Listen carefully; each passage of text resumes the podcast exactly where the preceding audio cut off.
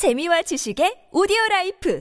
팟빵 안녕하세요. 군사돋보기입니다. 미국의 무기대여법 Lend-Lease 법안이 통과된 이후 서방의 대표적인 F-16 전투기가 우크라이나에 지원될 것이 예상되며 우크라이나군과 싸우는 러시아군에게 있어 일대 대혼란이 발생할 것이 예상되고 있는데요. 러시아 공군기 대다수는 아직 이 전쟁에서 크게 파손되지 않은 수준입니다. 전쟁 기간 동안 347대의 러시아군 항공기들이 격추되었지만 아직도 대다수의 러시아 공군 전투기들 수백 대가 남아있으며 아직도 이들은 우크라이나 전장에 폭격을 수행하고 있다는데 왜일까요? 전문가는 아니지만 해당 분야의 정보를 조사 정리했습니다. 본의 아니게 틀린 부분이 있을 수 있다는 점 양해해 주시면 감사하겠습니다. 러시아 공군의 패착, 잘못된 목표 설정. 일단 전쟁 초기부터 러시아군의 공격 목표 설정이 잘못된 것으로 파악되고 있습니다. 러시아 공군 전투기들과 공격기들의 가동률이 생각보다 꽤 저조한 상태였다고 하는데요. 러시아 공군은 부족한 가동률에도 불구하고 우크라이나 공군이 주둔한 거의 모든 공군 기지에 폭격을 쏟아부을 수 있었고 이는 우크라이나 공군 전투기들의 작전 수행을 크게 방해했습니다. 분명히 이는 엄청난 규모의 작전이었으며 우크라이나 공군 기지 대부분이 통신탑 이나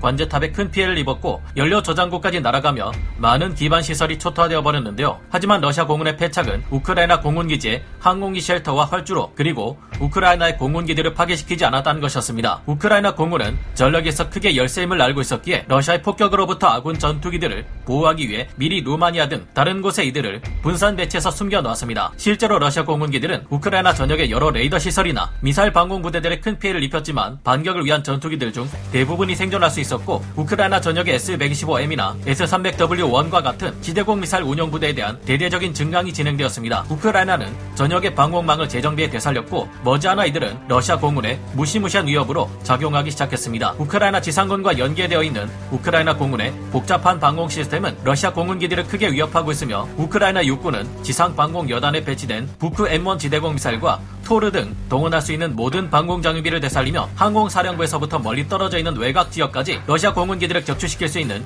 지대공 미사일 체계를 배치하기 시작했는데요. 이 방공망의 범위 안에서 함께 가해지는 우크라이나군 전투기들의 반격은 러시아 공군기들에게 큰 부담으로 작용하게 되었습니다. 이러다 보니 러시아 공군기들의 역할은 크게 제한되었고 이 틈을 타 우크라이나군은 바이락타르 TB2 무인기 및 소-24, 소-25와 같은 공격기들을 이용해 러시아 지상군들에게도 기습 공격을 감행할 수 있게 되었습니다. 지금은 우크라이나 공군과 육군이 서로 협력을 통해 복잡한 통합 방공망을 구성하고 있으며 러시아 공군기들은 확실히 우크라이나의 제공권을 완벽히 제압할 기회가 있었음에도 이제는 그 시기가 지나가 버린 듯합니다. 하지만 아직도 러시아 공군은 우크라이나 공군을 충분히 압도할 수 있는 전력을 가지고 있는데도 왜 별다른 활약을 보이지 못하고 있을까요? 러시아 공군의 심각한 각종 문제점들 우선 러시아 공군 또한 공중조기 경보 통제기를 9대 이상 우크라이나 영공에 출격시켜 아군 공군기들에게 도움을 주고 있지만 이들의 역할에는 한계가 있습니다. 아직 러시아 공군기들 중 조기경보 통제기와의 전술 데이터 링크 통합을 완료해 전장 상황의 완전한 공유가 가능한 것은 5세대 스텔스 전투기인 수호이 57과 최신형 4.5세대 전투기인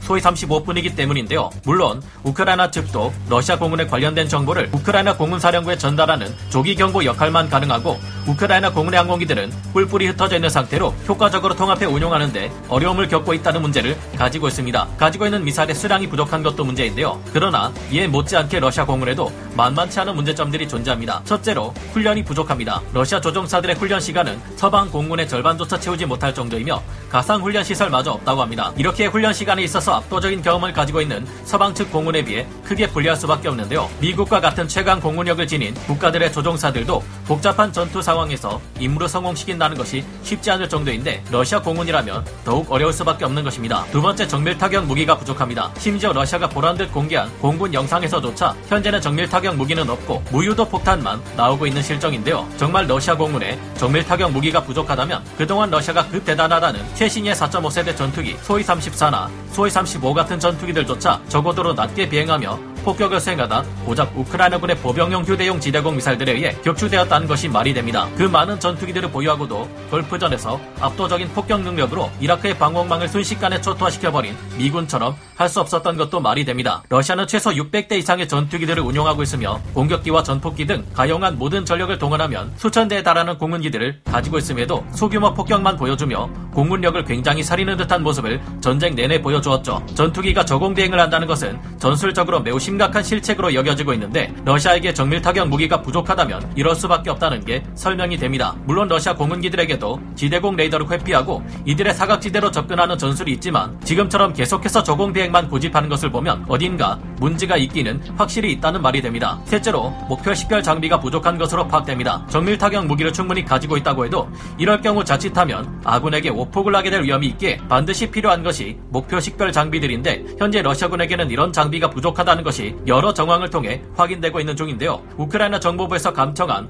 러시아군의 통화 내용을 들어보면 러시아 공군기 오폭 사건이 한두 번 일어나는 것이 아니라는 것을 알 수 있습니다. 오죽하면 오늘 아침에 우리 공군기가 우리 부대에게 오폭을 했어. 에이 그건 뭐 흔한 일이잖아. 그렇지 이제 뭐 놀랍지도 않아. 이런 자도적인 대화 내용이 실제로 공개되기도 했었죠. 게다가 어나니머스를 비롯한 온갖 국제 해킹 그룹들이 러시아를 사이버전으로 공격해내는 탓에 현재 러시아군은 위성을 가지고 있어도 쓰지 못하는 골치 아픈 상황입니다. 전쟁을 수행하는 데 있어 명분이 얼마나 중요하며 국제적인 지지를 얻는 것이 왜 중요한지 알 수 있는 대목 중 하나인데요. 이에 비해 우크라이나군은 서방 국가들에서 제공하는 정보들을 통해 쉽게 러시아군을 기습 공격할 수 있다는 점이 여러 사건을 통해 드러난 바 있습니다. 넷째, 러시아는 실전 경험이 있다고는 해도 마지막으로 직접 참전했던 것은 꽤 오래전의 일입니다. 이 때문에 러시아 공군은 아직도 구식 전술이 기반으로 잡혀 있는 상태이며 훈련 시간의 부족으로 러시아 공군 조종사들의 기량까지 떨어지다 보니 임무 효율이 매우 떨어지는 상태입니다. 러시아 공군은 현재 최신의 제공 전투기로 개발된 것들에게조차 무유도 폭탄을 탑재하고 제공권도 잡지 못한 공격에 들어가 저고도 폭격을 감행하게 만들고 있는데요. 아무리 multirole 전투기로 개발되었다고는 해도 이런 값비싼 전투기들을 이리 위험하게 굴리고 있으니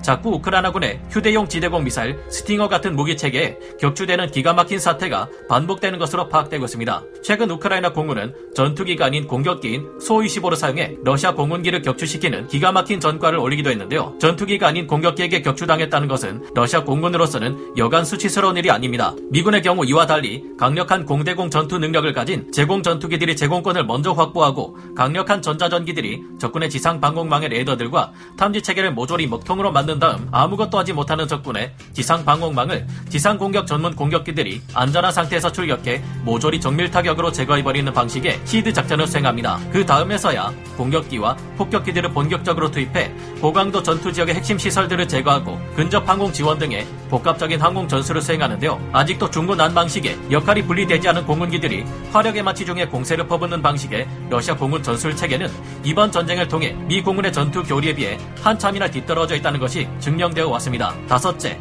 군납비리 해외 사례 또한 러시아군의 가공할 방산비리 또한 크게 한몫한 원인으로 작용하고 있습니다. 2월 24일 개전 이후 이제까지 상황을 정리해보면 러시아 공군은 우크라이나군의 엄청난 저항을 전혀 예상하지 못한 제공권을 확보할 준비조차 하지 않았던 것이 이번 전쟁에서 활약하지 못하게 된 가장 큰 패착으로 분석됩니다. 이외에도 러시아군의 고질적인 문제인 각종 무기들의 뻥 스펙, 노후화 문제, 한숨 나오는 처참한 수준의 연합 기동 능력, 물자 공급의 어려움 등 수많은 문제들이 복합적으로 작용해 지금과 같은 사태를 만든 것으로 분석되고 있는데요. 그렇지 않고서야 전쟁에 있어 가장 중요한 제공권의 확보를 아직도 이루지 못하고 있는 이유가 없다고 전문가들은 분석하고 있습니다. 무효도 폭탄만 장착한 채 저공 비행하는 경우가 많은 러시아 공군기들은 조기 경보기에 제대로 된 도움도 받지 못한 채 우크라이나 전투기들에 그리 어렵지 않게 사냥당하고 있다는데요. 앞으로 미국뿐만 아니라 수많은 국가들에서 운용되고 있는 F-16 전투기들이 우크라이나에 지원될 것이 전망되는 상황인 만큼 어쩌면 머지않아 우크라이나군의 전투기와 공격기들이 러시아군의 공군기들을 제압하고 돈바스 전장에 몰려온 무수한 러시아 기갑 부대들에게 화려한 융단 폭격을 퍼붓는 장면을 보게 될 수도 있을까 하는 상상을 해봅니다. 오늘 군사 돋보기 역사 마치고요. 다음 시간에 다시 돌아오겠습니다. 감사합니다. 영상을 재밌게 보셨다면 구독, 좋아요,